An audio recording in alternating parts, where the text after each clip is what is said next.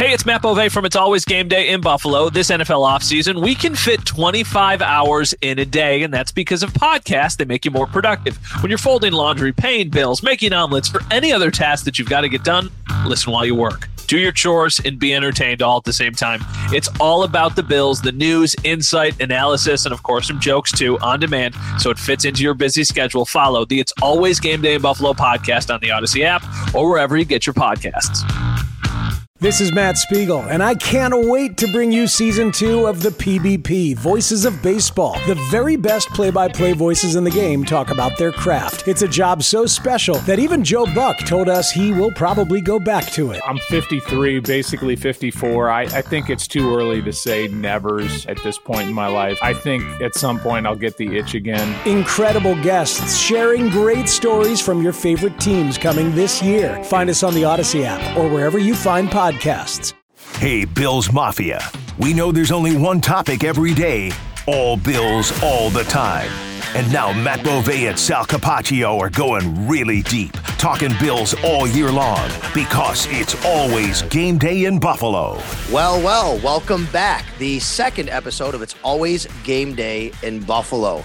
The first one, very much a success, if I may say so myself. I just enjoyed listening to Matt Bovee and his story about Aaron Rodgers, and we've been talking about that. But Matt Bovee joins me here, Sal Capaccio. Good to see you. Good to talk to you, Matt.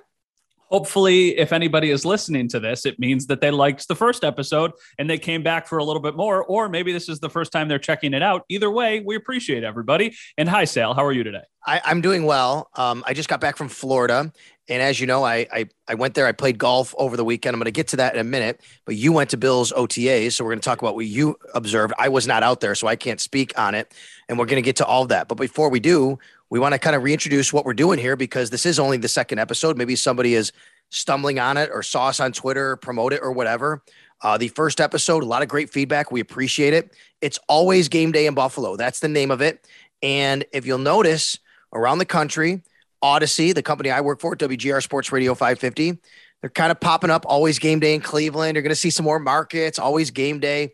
And it's going to be exclusive content devoted towards the N F L team in that market or nearby market. And here, it's the Buffalo Bills. So you got Matt over at Channel seven, W K B W in Buffalo. He's the sports director there. You got me, Sal Capaccio, Bills beat and sideline reporter, W G R.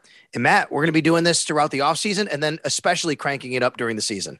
Well, the name is perfect because it really does feel like it's always game day in Buffalo, and there's no such right. thing as the off season. Sometimes we joke that the off season is even busier than the actual season itself. And this is the most anticipated season that we've had in years and years and years, which is crazy because we said the same thing last year. And then we said the same thing the year before that. But I mean, just look at the betting odds. We're going to talk about that later in the show. The Bills are the Super Bowl favorites. Everybody thinks this team has what it takes to win it all. They were so close last year. So I think fans are just that much more excited, and they can't get enough of talking about the team and hearing about the team. And that's why we're here. It's perfect. And we want to tell you how you can listen to this all the time. And of course, you know, these days I would hope everybody would know how to get a podcast, but if you don't, you can just search for it. Obviously, you can go to the Odyssey app. You can go to Apple iTunes podcasts.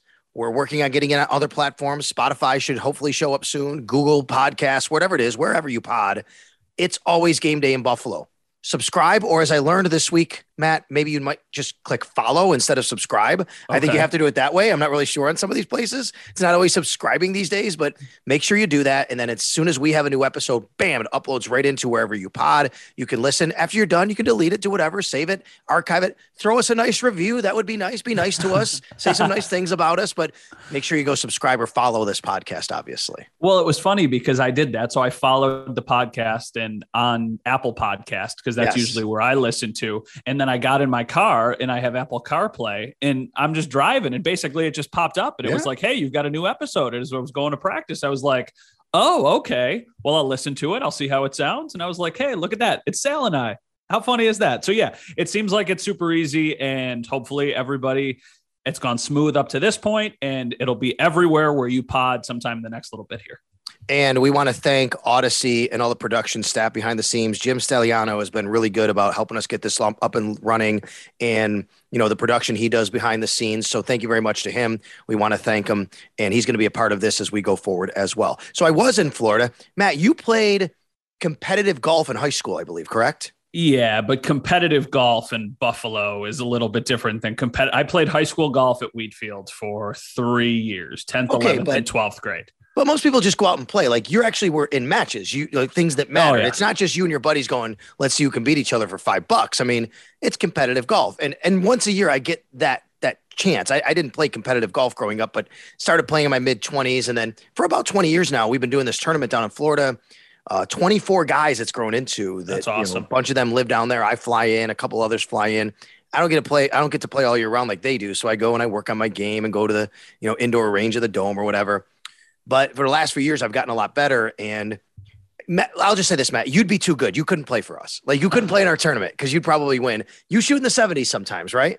Yeah, but I would say most of the time it's low eighties. I'm okay. like right on that border. I'm like a nine handicap. So sometimes I sneak into the seventies, but I'd say a typical round is like eighty-two, eighty-three. Somewhere okay. There. I think you'd be too good to play with us. Like, the, the best guys in our group are basically mid to high eighties on, on a good day. And that's okay. where I fall generally. I try to play bogey golf, but last year I, I actually won the whole thing. I was in the top division. We, we play off Saturday and Sunday. And even if you stink, it's okay because we, you play against other guys who stink. And that's what's the fun of it on, mm-hmm. on Monday. And we all play for the same thing, no matter which division you're in, if you will. Yeah. And I made it to the top and I won it last year. I was the defending champ. So this year, Matt, I'm just going to tell you my golf story. I have to do it because I am still sticking with me. It's in my craw. I was six down. I was in the top division. I was six down with five holes to play.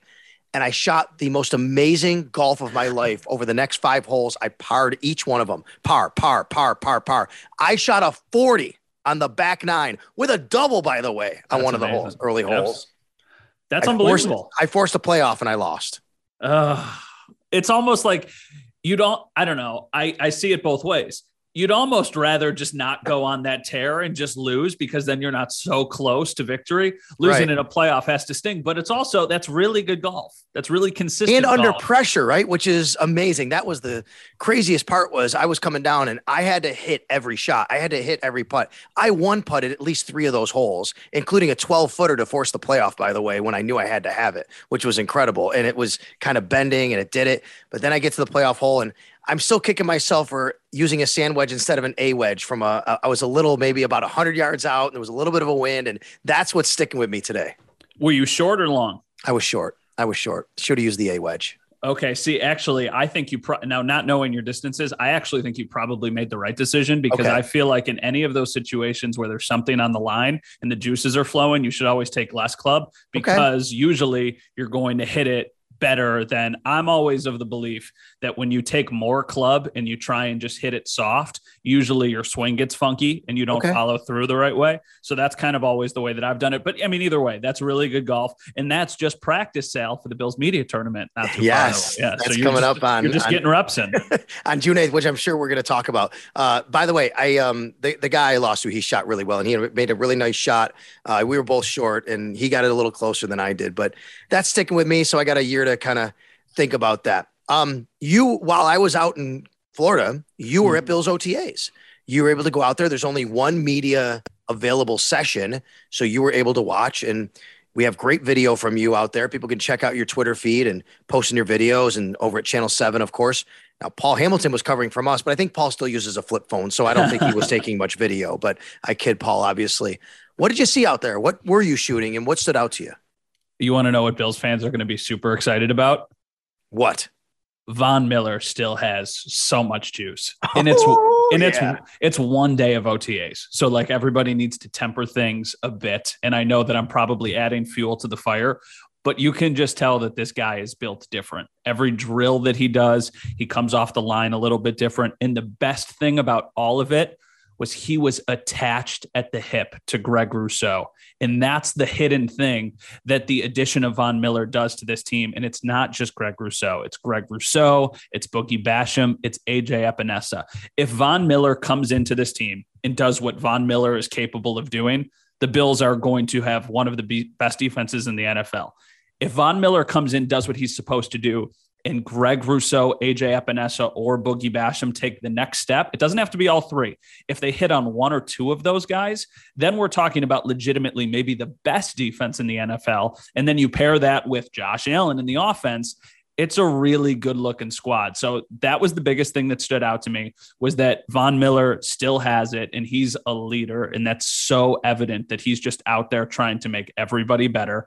I think from an offensive standpoint, it's a little bit tough to kind of gauge, because you know those coaches are telling them, do not get close to them, do not try and hit them. So when they hand it off to James Cook and he's able to run for ten yards, well, there's really not anybody contesting him for those ten yards. They're just making sure that their formations are right. So the biggest takeaway for me was Von Miller.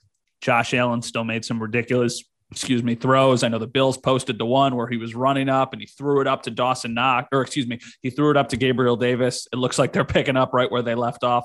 So it's like temper expectations here, but Von Miller seems like he is going to be that guy. The one of the first things I noticed watching your videos and some of our colleagues is, again, the jersey number, number forty, right? Just a weird number to see a guy out there as a defensive end. And this is a Hall of Fame defensive end. He's wearing number forty. When you went out there, you guys were looking for him. You, you probably found him right away, though, wearing jersey number forty out there. And it's not just him. So, yeah, you look for number forty for him, but there's some other weird changes that are going to take time for people to get used to, especially people who don't watch the team every single day, like Boogie Basham. We're in fifty-five. How about that? The Jerry okay. Hughes number for a Ooh, long time. Yeah, that's right. Boogie Basham is in it. So you look and you're like, that's strange. Isaiah McKenzie wearing six. That's really interesting. And then punt god wearing his old number nineteen, which was strange. And then the one to me that was maybe stranger than any of them was Taron Johnson, because Taron Johnson was working off to the side with the linebackers, which he does all the time because he doesn't really have like a set position. So it was Milano, it was Edmonds, and it was Taron Johnson. And Taron Johnson is wearing number seven now. And Kyrie Elam, the Bills' first round pick, is wearing his old number twenty-four. And Bills fans are going to soon realize Kyrie Elam and Taron Johnson have very different body types, look very different on the field. So it was strange seeing like a tall, long corner in number twenty-four, and then seeing Taron Johnson working with the linebackers wearing number seven. So these are the things that we're going to get used to. and it's, and it's still just so like the McKenzie one is weird. You just think of him as nineteen and now he's not. Now that's a punter. So these are the joys of O T As. It's not just seeing who's out there and who's actually here in Buffalo. It's seeing what numbers these guys are wearing. They're going to have a few more weeks of O T As, then a mandatory minicamp at the middle of June. Then they're going to be off. And then training camp should start right around July twenty-third. That's the first eligible date for the Bills. I'm assuming they will start on that date because of the way the C B A is structured and the fact they're playing in that opening game. So you brought a couple of names here and a couple of things. The last time I was out there, we, it was rookie minicamp. Mm-hmm. We could not watch Matt Araiza. Yeah. Were you able to see anything from him? Remember, in rookie minicamp, he went indoors, so we didn't see anything. What did you see from him at all? So I didn't see anything from him. Now, I will, full disclosure, I went back. So the way practice is kind of formatted is we're allowed to shoot about the first forty, forty-five minutes of it. Right. I then went back to the media room to get the rest of my equipment so I could get ready for the press conferences after the fact. But I only missed about fifteen or twenty minutes. And I, when I was actually out on the field, I didn't see any actual punting from him. My guess is that they still brought them into the field house for all of that work, just because that gives them the whole field. Like, it's weird for a punter to just kind of work in his own corner. And for everybody who's listening, whether, you know, you're at home in the car, whatever, the Bills' practice situation is they have two full outdoor fields. And then they have the field house right to the left of that. So usually we see one set of drills going on on one field, another set of drills going on on the second field. And then sometimes they bring the specialists into the field house. And sometimes they actually even bring them into the stadium because the wind in the stadium is so different that that's right. the best place for them to practice. So I didn't get to see any punt god punts yet, but I'm very much looking forward to it when I get a chance. Yeah, I think we all are, right? We're all waiting on this, and um, it's going to be a storyline all year. And I, I'm just here to tell Bills fans right now, you might be mad about me saying this. It is not a slam dunk that Matt Araiza makes this team. I mean, he no. not only does he have to hold, we've talked about that, he still has to beat out Matt Hawk, who is a professional punter, and I understand. I get it. There's Bills fans screaming at their pod right now or driving in their, their car and listening, Matt, and they're going, Sal, you're an idiot. What are you talking about? Matt Hawk was – he stunk last year. Look, I get it. I understand that.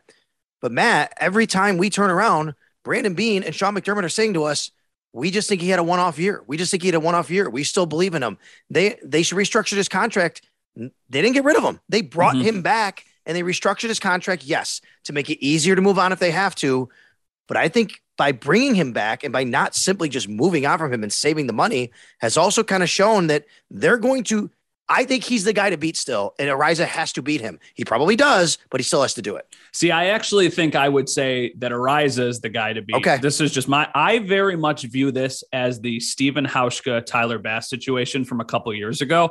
And I still think that Hawk has a chance here, but I think if Araiza comes into the offseason, if he comes into camp and he looks just pretty good. He doesn't look like a star. He doesn't look like the greatest punter in the world. But as long as he can do the job that he's supposed to do, this is going to be his, because you can have him on a cost-controlled contract for the next four years. He can be your guy, and you can kind of build that core with a young kicker and Tyler Bass, a young punter and Araiza, and then Reed Ferguson, who has become basically the leader of the special teams unit. So I think that he is going to win the job, and I think he's probably the favorite to win the job, but it is also not going to be handed to him. It's going to be the same thing we had to see with Bass and Hauschka. It was so close, and then they started kicking long kicks, and Bass was making them and Hauschka was leaving them short. And then it kind of became apparent, like, okay, they're going to go with the young guy. And I think it's going to be the same thing here. You said you saw Von Miller out there. We saw video of Stefan Diggs there. Mm-hmm. You know, he was also here. He was in town for the players when they went to, mem- to the memorial of the tragic shooting yep. here in Buffalo on the east side. The one player we did not see at O T As, and we know he's not there, is Jordan Poyer. Now, other players aren't there, but this is notable because we understand also that he has a contract situation that has been brought up, even his own mm-hmm. agent, Drew Rosenhaus, on record talking about that. All right, so Sean McDermott's saying the right things, and hey, you know, we're going to concentrate on the guys here, and business is business right now. We know that. Mm-hmm. By the way, notable, Jordan was here for the Micah Hyde charity softball game, not at O T As. I guess the question I want to bring to you, Matt, is at what point, if at all, should Bills fans really kind of be concerned about this?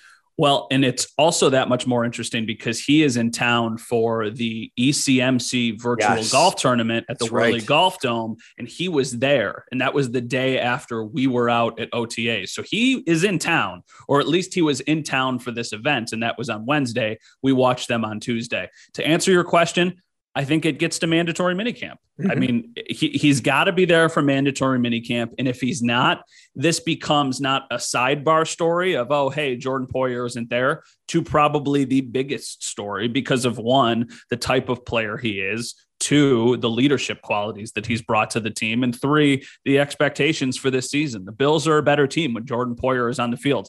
They want him to be here. The question becomes, do they want to pay him as one of the best safeties in the N F L for a couple years down the road? Jordan Poyer is at the point in his career and is at the age where he needs to cash in. Like, he needs to get one more contract that probably puts him and his family in a comfortable spot for the rest of his life.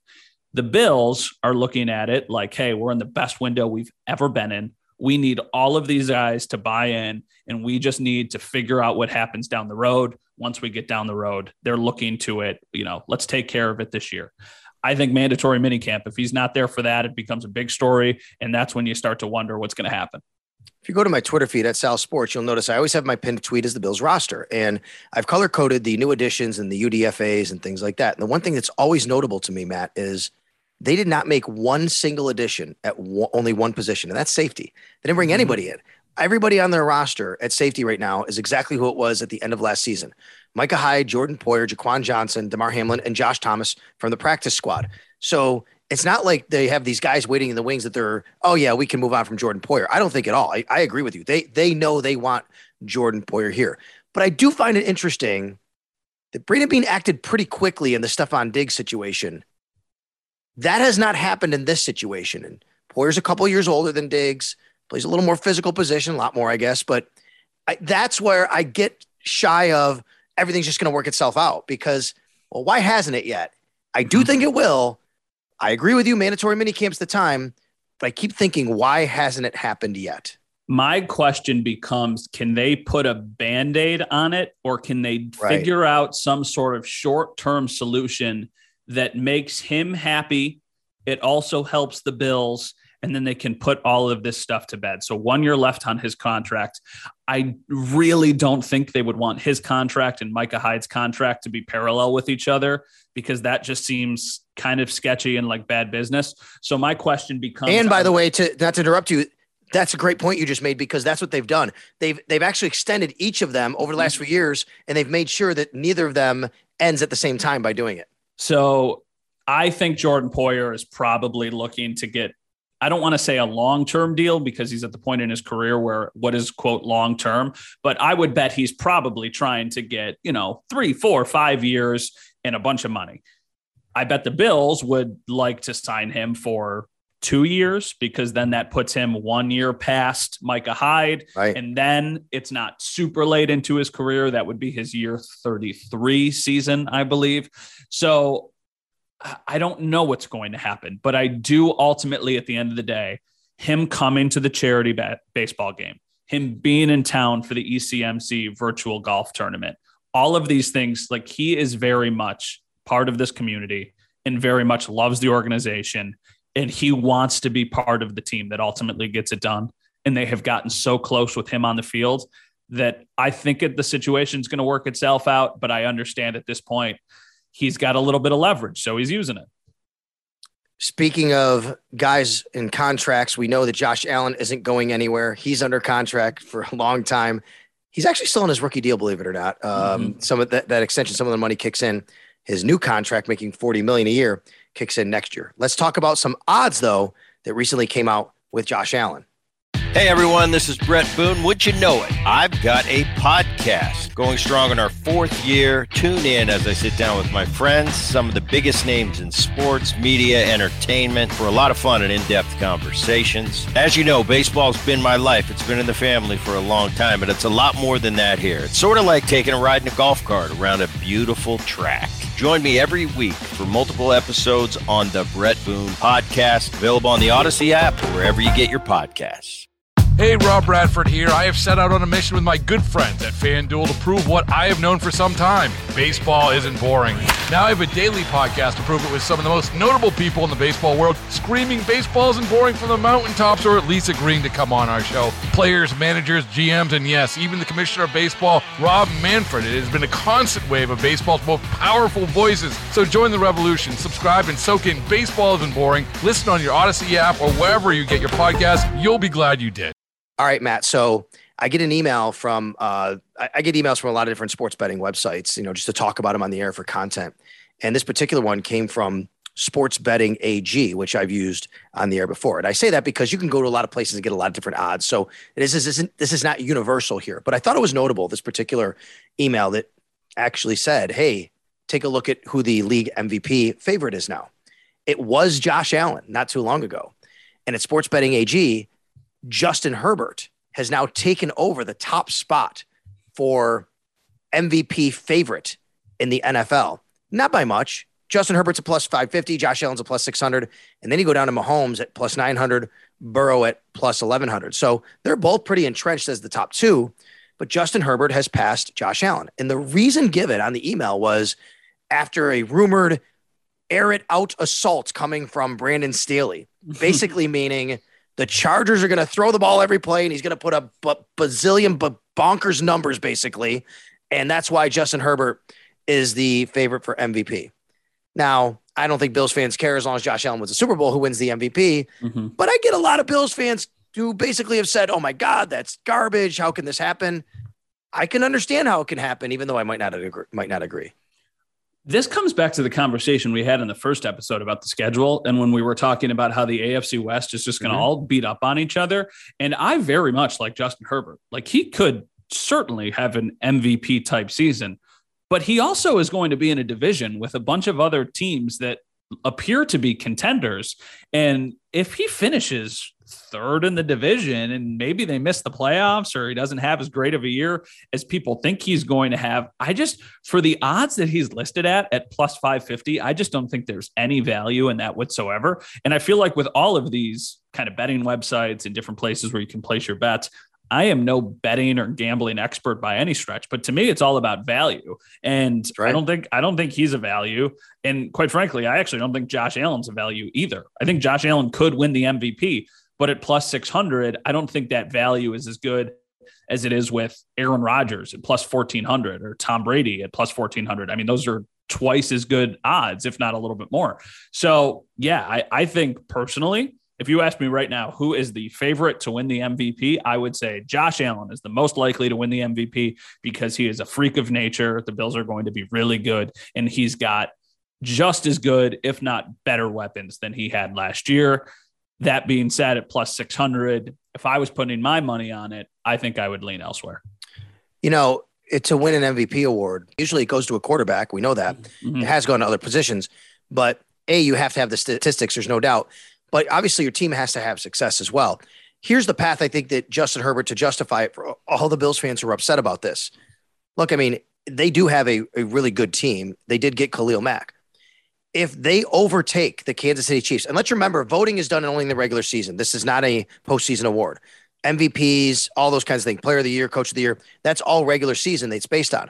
Matt, if we get to the end of the year and Justin Herbert puts up really, even if he's just slightly below Josh Allen's numbers, and they beat the Chiefs for the division, mm-hmm. I could see Justin Herbert getting enough votes for M V P. Oh, absolutely. And that's the that's the thing. I mean, there's a reason. Look at the favorites. Justin Herbert, Josh Allen, Patrick Mahomes, Joe Burrow, Aaron Rodgers, Tom Brady. We are talking about six players who are leading teams that are contenders. There's a reason that happens. Like, these teams are good because these quarterbacks are exceptional. So I could see any of them winning it. I'll tell you, though, I'm looking at the list.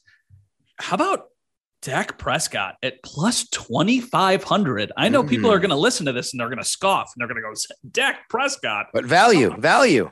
Plus twenty-five hundred. You throw ten bucks on it. If he wins, you win two hundred fifty bucks. I mean, it's Lamar pretty... Jackson's at twenty-five hundred. He's already won an M V P. I know. It's crazy. I didn't six even see out of the eight, by the way. The top six out of the eight are from the A F C. Not a surprise, right? Not a surprise. The A F C is just so freaking loaded with these quarterbacks. It's unbelievable. And that's what's going to make this year so much fun. I mean, I'm looking at some of the other ones. How about that? Jalen Hurts has better odds than Lamar, Kyler, and Dak. That's pretty interesting. Yeah, they've really made some changes on that team. Here's some other odds, though, for you, not just M V P. That's really interesting. I did notice, and Bills fans are happy about this one, I think.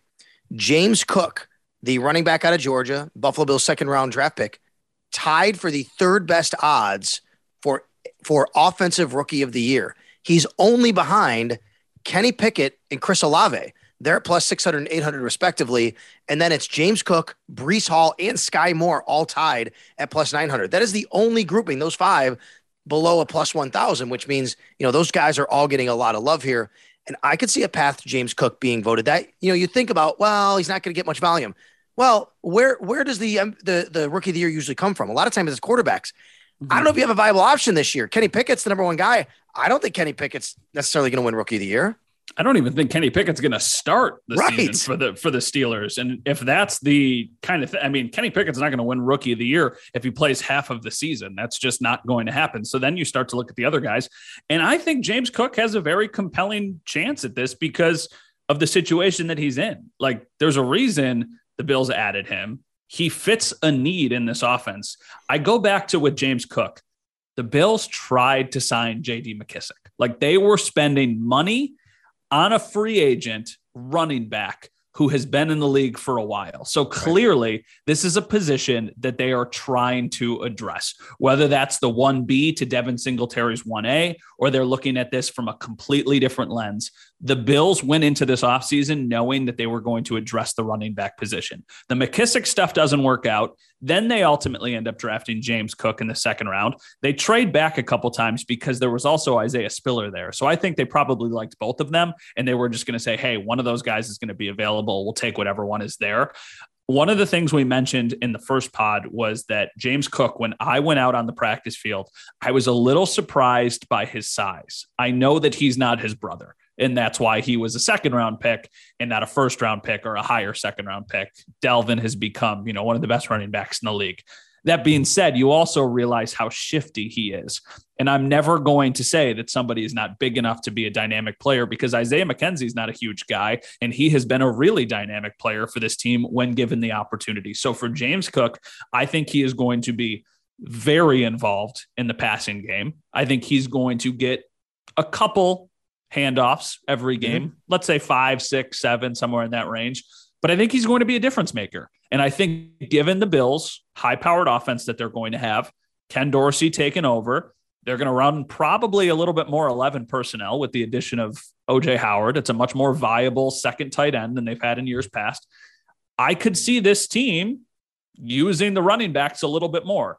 But I also don't want that to scare away Bills fans, because people are like, oh, just let right. Josh Allen throw the ball. Using the running backs more does not mean that they're going to hand it off to the running backs more. It means, hey, maybe there's some screen passes. This team has had like five successful screen passes in the last five years. Maybe this becomes a part of the offense. So I think James Cook is going to carve out a nice little role here.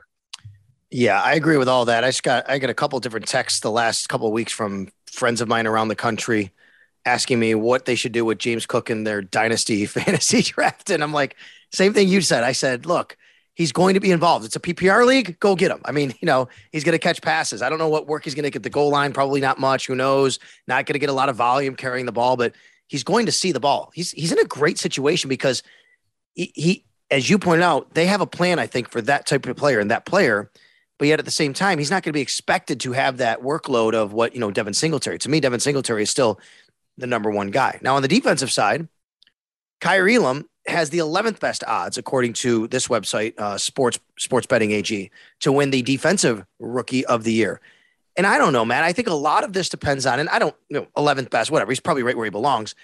But when I think about his, you know, what, how much time he's going to see, I think it all still depends on, we talked about this the last podcast a little bit, Tre'Davious White, right? Mm-hmm. I mean, like where he is, what he is.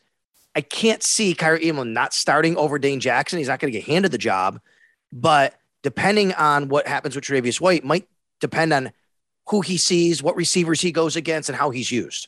Well, yeah, we might see him get thrown right into the fire right. week week one. I mean, if Tre'Davious White is ready to go, and it seems like one of the things Sean McDermott said during O T As is that Trey's on schedule. Right. I don't exactly know what on schedule means, but it's better than behind. So that's good.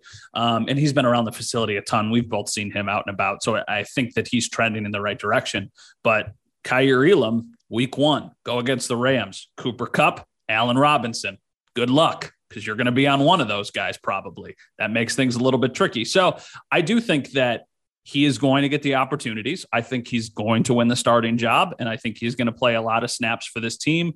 That being said, when you're talking about defensive rookie of the year, it's going to all come down to like how many interceptions does That's the guy right. have? Facts. And it's not like, yeah. And it's not like he was a ball hawk when he was in Florida. He's just a really solid cornerback. The Bills don't need somebody who's going to get six, seven, eight interceptions. They just need somebody who's going to play the position the way it's meant to be played and just kind of, you know, do everything. Sure, interceptions are great, but I mean, the year that Trey was an all-pro, what did he have?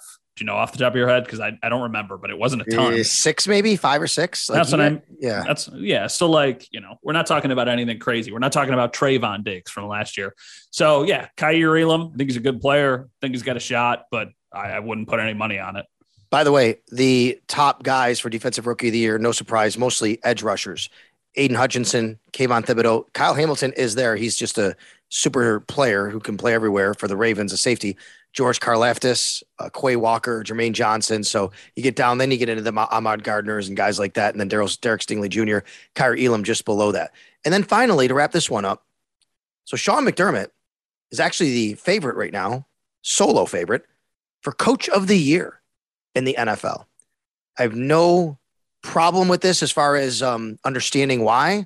Uh, and I understand that Bills fans might be upset about the way last season ended and coaching decisions. I, I get all that. Like, that's part of sports.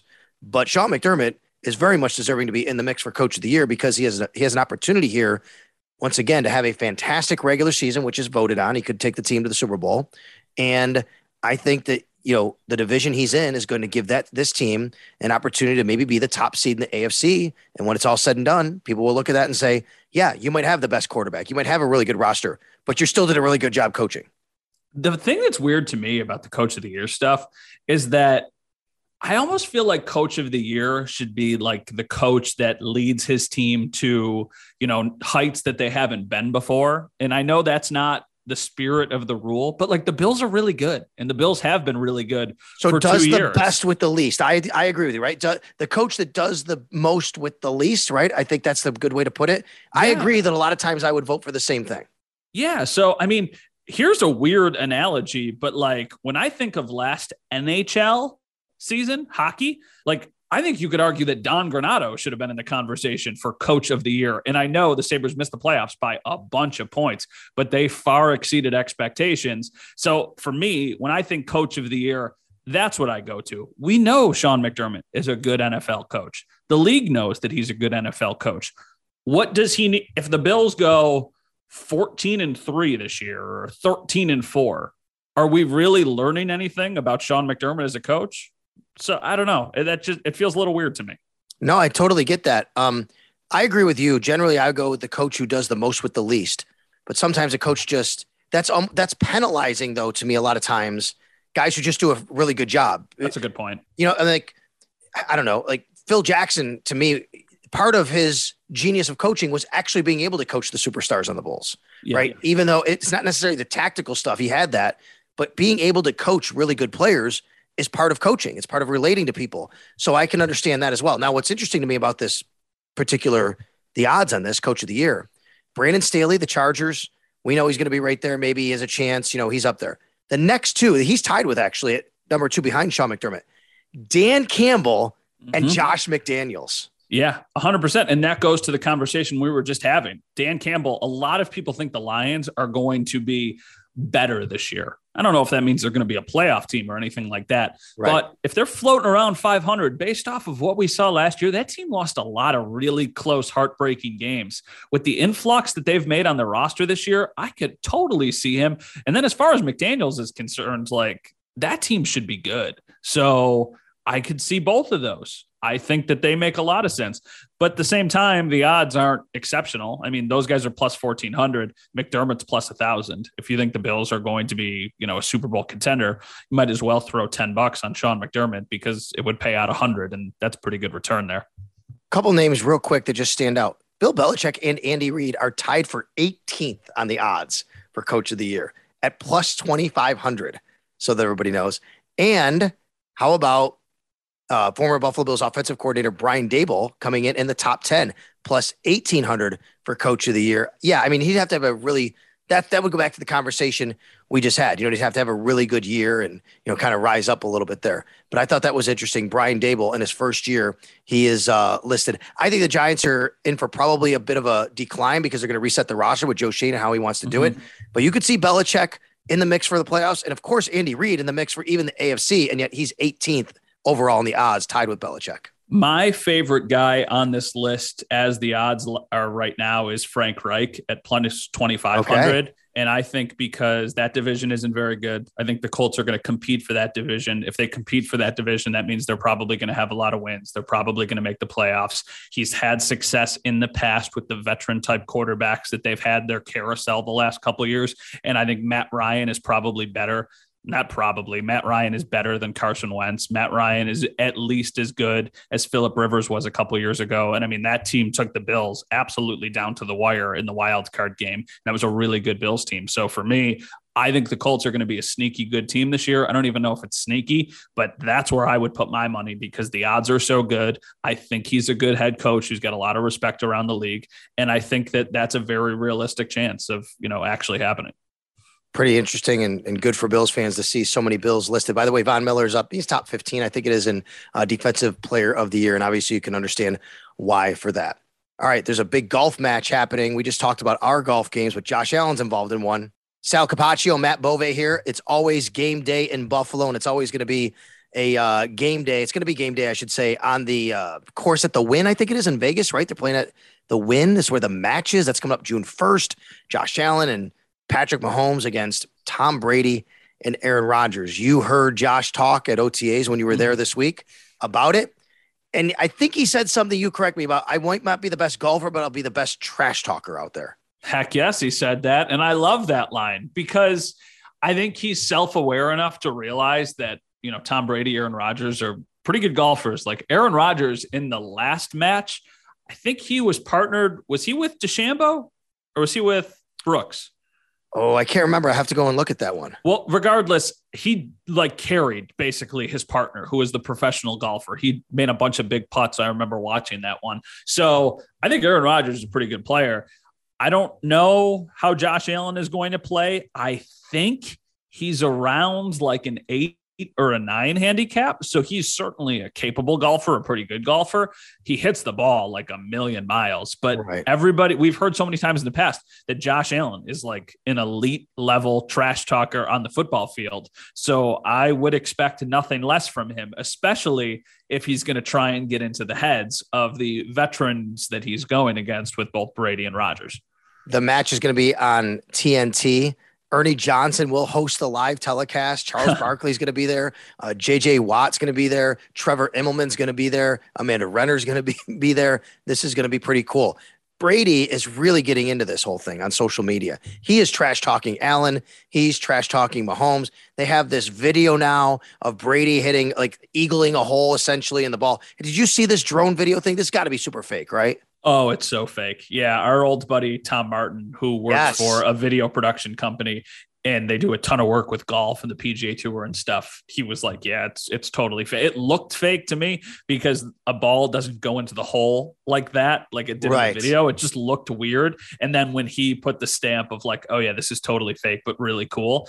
And that's the thing, fake or not, the video is cool. And Tom Brady, people are going to hate me for this. Tom Brady has become so likable over the years, so likable. And I understand what he did to this organization and to this city for twenty years, essentially. But the way he's utilized social media, his personality, him being able to kind of show that off. I mean, for so long, he was in the whole Patriot way, Patriots, nobody's bigger than the team, blah, blah, blah, blah, blah. Well, now he gets to show off his personality, and he actually seems like a pretty fun and cool guy. And I'm sure that will be on display in the match. You know, um, I've said it on W G R plenty of times, and Howard and Jeremy hate me saying this. They rail against me. I know Bills fans don't like it, but some understand and, and, and do, which is I loved watching Man in the Arena, Tom Brady, the documentary. I loved it. It's actually been, I think it was awarded, maybe it was nominated for um, a couple of Emmys, doc, Best Documentary Series, Best Long Form Editing, but it was fantastic. And you're right. Um, you see him in a different light and the, he's having fun with this. He's having fun. Good for him. I say, you know, that's what it should be all about, but I don't know if you've seen the series or not. I think it's fascinating. I haven't watched it yet. I do want to give it a shot. It's one of those things that I feel like I want to watch basically, not from start to finish, but I want to be able to carve out some time and watch a couple episodes at a time. So it's not super spread out, but I'm sure I would enjoy it just because I appreciate N F L history. And for the last two decades, he has been the face of the N F L and has had the most success in the N F L. So I would like to see kind of all of those different moments from his perspective. Do we know if Patrick Mahomes is a good golfer? Yeah, I think he's a good golfer. I think they're all good golfers. I don't know who the best is. At last check, Rodgers. Because Rodgers is really good, I think, right? Yeah, I would say, well, Rodgers and Brady are the favorites here. Right. Um, I, I think that's kind of one of those situations where like Mahomes and Allen probably absolutely smashed the ball and they hit some unbelievable shots, right. but they're probably not as consistent. Right. And Brady and Rodgers, you know, hit the fairway, two hundred seventy yards, right down the middle. And then they put an iron to the fat of the green and then they two putt and they get a par. Josh Allen and Mahomes, I have not played with either of them. I don't know this, but I'm guessing they hit it three forty. And they hit one out of every three fairways or four fairways, and then they got a wedge in, and sometimes they stick it super close, and sometimes they miss the green completely. So I would bet they have very different styles of their golf game. So what you're saying, Matt, is Tom Brady is a system golfer, and Josh Allen and Patrick Mahomes play out of structure. What I'm saying is that you would want both of them on your scramble foursome because yes. you can sell Josh. You put Brady first and you say, go hit the fairway. And if he hits the fairway, then everybody else in the group can swing away because you've already got your insurance policy taken care of. It's going to be cool, though. You know, for so long we lived in a, you know, I, I don't I don't like using the word irrelevant. If you're one of the thirty-two N F L teams, you're not irrelevant. But for so long we lived in a spot where the Bills didn't get this kind of love. No, not just from a team standpoint. I mean, here's their quarterback who's playing in like the biggest, you know, crossover sports event maybe of the summer against Tom Brady and Aaron Rodgers. And it's this big hype train and deal. And it's amazing to see. It's the Buffalo Bills guy, Matt. Well, that's the thing. And I think it's so cool for the fan base because they waited so long for this. And the last time they had this guy was Jim Kelly, but it was mm-hmm. very different then. It was pre-social media. It was pre the N F L being the absolute machine that it is right now. I mean, if you listed the top ten superstar athletes in America right now, Josh Allen is on that list. And we're not just talking about football. We're talking right. about all of the different sports. You see guys like LeBron James tweeting about Josh Allen when the Bills are playing in a playoff game. You see actors from The Office tweeting about how much they love Josh Allen and how he's one of their favorite quarterbacks. Like, he has arrived on the scene. And that was very evident when they made the schedule, that they put the Bills in all of these different slots where the entire yep. country can watch. And the fact that he's doing these kind of things speaks to, one, the level of stardom that he he has reached, but two, he kind of thrives in that role. He's a personable guy. He's a funny guy. He's got a personality. So he really is kind of the, the perfect fit for all of that stuff. When he was at the Micah Hyde charity softball event that we spoke about last time, we were walking out. He was near me and I said, hey, you know, when do, when do you go out to Vegas? I was a bit surprised, actually. He said he'll literally, so, so the match is on a Wednesday, right? June first to Wednesday. I believe what he said was, he'll fly out on Monday, play the course on Tuesday, and then the match is on Wednesday. I thought he'd get a little more practice at that course. Well, honestly, it's probably because he's sticking around for O T As right. this That's week. Right. And I think he'll he'll miss O T As next week. I mean, it's not a big deal. You know, right. It's, you know, he's or at least a day the- or two. Yeah, that's what I mean. He's been here for the first couple. So and that's probably honestly what it is, is yep. that he was sticking around in Buffalo to practice this week with the team, spend the weekend. He'll probably get a little practice in here in Buffalo, and then he'll fly. It's it's weird because I'm sure he would like to play the course as many times as he possibly can, but also given the format of the match, I think it's a two-man scramble. You really don't need to spend That's a ton true. Of t- you just just hit fairways and hit shots on the green. Those guys are so dynamic of athletes. They can kind of thrive in any situation. You make it sound so simple. Just hit fairways and hit greens in regulation, Matt. You make it sound so simple, right? I mean, come uh, on. Well, I can't do it. I can't do it either. My driver is far and away the worst club in my bag. I envy, I envy people who can hit fairways. I cannot do that. But I think those guys can because they're a hundred times the athlete that I have ever even dreamt of being. Uh, Matt, you were at O T As. You have video. Tell everybody where they can um, go see the video from the latest rounds of O T As, both online and, you know, obviously at your site and your station. Yeah. So usually I try and fire them off as quick as I can on social media at Matt underscore Bovee. That's usually when we're out at practice. And then obviously they're on our newscasts and they're on our sportscasts on Channel seven every single night. So it's the fun part of the off season now. And then we continue to kind of go here until June, mandatory mini camps right in the middle. Then we all reset. We all take a break. Sal goes on vacation. I go on vacation. We all go on vacation because basically the end of June and the beginning of July is the only time when the N F L shuts down. And then just like that, training camp begins and we find ourselves on twin mattresses in dorm rooms at Saint John Fisher College. Yes, actually, I'll be on a uh, cruise in the Mediterranean later this summer. We're going to talk about that for sure Ooh. On one of these podcasts. But in the meantime, we're glad that you came by for this one. We want to thank our producer, Jim Stalianu, doing a great job here. Always game day. It's always game day in Buffalo. Find it wherever you pod, download it, subscribe to it, follow it, however it is. Matt, until the next time, great chatting with you again. I'm sure we're going to have a lot more content as far as the Buffalo Bills are concerned heading into the next round of O T As. Absolutely. We'll keep chugging along here.